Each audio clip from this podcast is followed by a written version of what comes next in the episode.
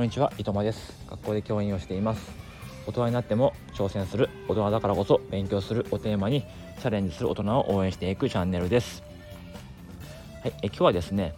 実はあの NFT 縁日の方に、えー弾丸で行ってまいりました。えーこの日のために新幹線代を貯めて、えー仕事も調整して、えー行ってきました。えーでもですね誰にも行くってことは、まあ、身内には、えー言っていま、ねうん、言ったところで、えー理解はされませんからね。だからねいろいろまあツイートもしたかったんですけどもツイートはあのツイッターサークルっていう機能があるんですけどもその特定の人にしかあの公開されないように設定できるものがあるんですね。たまにねたまにこう見てるらしいんですよねあの妻が。だからちょっとこう仕事帰りにこうコーヒー屋さん寄ってったりとかしてそれをアップした写真とかあるとなんかねその時に限ってねこう見たりしてて嫌味言われるんですよね。見てんかいみたいなね。ってことで今日、まあ、今回もねちょっとその可能性もあったんで、まあ、そういう風な公開非公開一部非公開という形でツイートはしていました、うん、だから今日もですねあの普通に仕事に行っている、まあ、体であのいます。まああの普通のねあの仕事の時間が終わる頃にはもう東京に戻ってきてて、まあ、今もいつもの公園で撮っていてもうあのお家に帰るだけなんですけどもちょっと弾丸で行ってきて、まあ、そこでの感想とか、えー思いみたいなものをちょっとね残しておけたらなって思います。えーなんでね、まあ、こんな弾丸ツアーをしたかっていうと本当はね大阪に行くなってなったら、まあ、1泊とか2泊とかしたいですよねでも本当に今回は移動時間の方が長い往復5時間かかって実際いた時間がね3時間半ぐらいってことでまあねちょっとコスパは悪かったんですけども、まあ、無理やりねこうやって時間作っていったってことに関してはやっぱりあの先月ぐらいから自分のね NFT 始めて1年を境にちょっとね一回お休みしようっていうふうにあの決めてたからです。であのね何度も放送でも話してますけどもちょっとねメインの活動としてはお休みしようっていう話を、えーしました。でその中での、まあ、この大きなイベントですので、まあ、こういう大きいイベントに参加させてもらうのも一旦お休みかなってことで、まあ、区切りということであの行ってきました、まあ、それぐらいはちょっと、ね、許してくれってことでね。あの、まあ、NFT をお休みすることで、まあ、作ったりすることをお休みすることで、まあ、家族の会話も今後増えていくと思うんですよね。あの夜やっぱり本来だったらこう夫婦でねお話しする時間とかえあると思うんですけどもそういう時間も結構自分は絵を描いてたりしてて。でまあそっけない感じだったんですよね。多分向こうからしても絵ばっかり描いてなんていう風にあの思ってたかもしれません、うん。まあ、そういうこともね今後はねなくなって、まあ、会話が増えたり一緒にこうなんかテレビ見てねあだこうだ喋ったりする時間もあるかななんて思いますので例えばこのねスタイフをもしかしたらお妻が聞いてと、えーしてもですねちょっと許してほしいかなって思います。多分聞いてないと思いますけどもうん。まそういう意味で今回はちょっと許してください。はい。ということでですね今日はその3時間であった出来事をちょっと新鮮なうちにね話そうと思うんですけども NFT に関してっていうよりもそこであったお好み焼き屋さんの話と、まあ、最近のね自分の仕事であった話を絡めてお話ししたいなと思います、えー大阪の梅田にですねすごく有名な昔からあるお好み焼き屋さんがあるんですけども、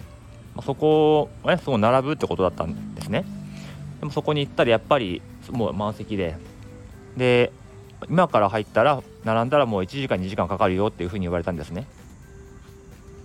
で、まあ、よければ整理券を出しますって言われて。で大体1時間後ぐらいにもう一回こう来てくださいと。で、まあ、その時にいなかったら、まあ、次の方になっちゃいますけどもとりあえず1時間後にまた来てくださいってことで11番の整理券をもらいました、うん、で1時間ねあのちょっと喫茶店入ったりとかして時間潰して1時間後に、え行きました。はい。で11番持ってるんですけども今何番ぐらいですかねって聞いたら今から1番呼ぶんですけど。っていうふうに言うんですね。あ今から1番。じゃあさっき入ってたお客さんは何番だったんだろうって、まあ、いうふうな疑問もあったんですけども、え、じゃあ今自分11番持ってるんですけどここから何分ぐらいかかりますかねって聞いたらや今から1番呼ぶんでめっちゃかかりますよ。ああそれは分かったんですけどもさっき1時間待ってって言われて、まあ、ここ来てで今1番ってことなので、まあ、どれぐらい待ったらいいですかね。えめっちゃかかりますよ。どうします？もうね話にならなかったんですよね。で時間ぐらい教えてくれたっていいじゃないですか。結構もう慣れてる感じの店員さんだったので大体ねその1番を呼んでその後11番までってどれぐらいかかるかとかって分かるようなもんじゃないですか。で30分だと40分だとか言ってくれればこれじゃ待ちますよ。ね。あるいはまあね本当に待つ2時間とかだったらじゃあいいですってなりますけどめっちゃ待ちますよ。それだけだとちょっと分かんないじゃないですか。うん。でねあのその後別のお店が開いてたんでそこ行って食べてきてそこは美味しかったです。まあ、そこのお店にいた時間はまあ大体30分ぐらいかな。30分ぐらいで、えー、入って食べてってことで終わりました。ちなみにさっきのお店じゃあ1番から何番ぐらいまで進んでるかなと思って見たらもう20番ぐらいまで進んでるんですよ。全然この11番なんかもとっくに呼ばれてるんですよね。いやめっちゃ待ちますよって言われたけど別にそんなんだったら待つしみたいな。待ったしっていうふうに思ったんですけど、まあ、これがねまあ、味というかそういうのも含めて、まあ、大阪のお好み焼き屋さんなのかなっていうふうにまあ思ったんですね。でそれとは別に、まあ、先日ちょっとねあの学校の方で、まあ、あるねお母さんから僕はね電話がありまして何かっていうとこう自分がねその生徒から、まあ、ノートをね全クラスからノートを回収してちょっとチェックをして、まあ、返したんですよ。どさっともらったものをまあチェックしてどさっとそのまま教室に返したんですねでその後教室で配るのは集配係さんがこうそれぞれ配ったと思うんですけどもその翌日ですねまあ一人の生徒から「先生私のノートまだあの来てないんですけども」っていうふうに言われて「いやでもこの間あのまとめて返して集配係に配ってもらったけど」って言ったら「いや返されてません」っていうことだったんですね。うん、結局見つかってないんですけど、まあ、それについて、まあ、そのお母さんの方から「まあ、先生それご存知ですか?」ってことが電話があって「まあ、知ってます」でちょっと今学校でも探してますしあのいろいろ聞いて回ってもいますってことは伝えたんですけど、まあ、その物がなくなったことについて、まあ、結構お怒りだったんですね。まあ、確かにそれはそうですよ自分だってやっぱり自分のこのねものが学校でなくなったらあのやっぱり不信感というか学校何してんだというふうに思うんですけどもまあね僕はその時はそのお母さんの気持ち分かったので、まあ、別になくしたのは僕じゃないですよ。でもあのすいません本当ご迷惑をおかけして申し訳なかったですってことを、まあ、言ったんですよね。そのお母さんが本当にそうやって怒るお怒りになる気持ちもあの分かりますって、まあ、そういうふうに言ってたら、まあ、見つかったらよろしくお願いしますってことををまあ向こうも言ってくださって結構怒りもこう落ち着いてきて、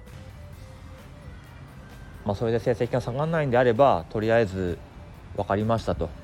見つかったらまた教えてくださいって感じであの普通に終わったんですね。うん、でも多分ねそういうものがなくなるって見つかないと思うんですよね。間違って配っちゃって間違って持って帰っちゃった子がいるかもしれないしそういうのってもう持って帰っちゃうと帰られちゃうともう出てこないですよね。結構こういう指導というか事件トラブル？っていうのがですね嫌でこうこっちがね完全に 悪くないというかうん誰が悪いんだろうみたいな。でも結局ね管理してるの学校だからその担当の教員が怒られちゃうみたいな。ちょっとね嫌な案件ではあるんですよね。ただこれがね、まあ、今日のお好み焼き屋さんのまあ、店員さんのような対応だったらどうかっていうといや僕はもう配ったんでそこからもう知らないですとそのまま束でもらったものをチェックして束でもらって返してるんで個別の誰かのノートが僕の手元にあるうちはなくなることはないですでそのことはもうその後のことはもう僕は分かんないです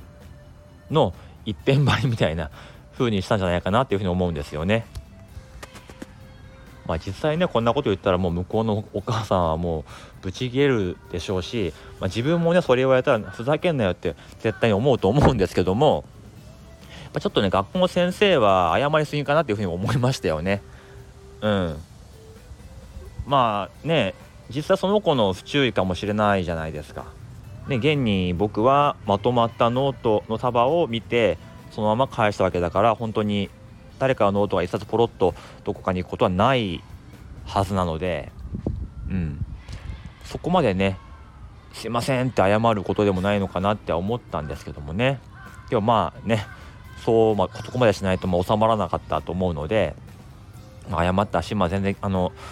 電話してきたお母さんの気持ちも分かるからそのお母さんがね悪いとか、まあ、クレーマーだとか言う気は全くないんだけども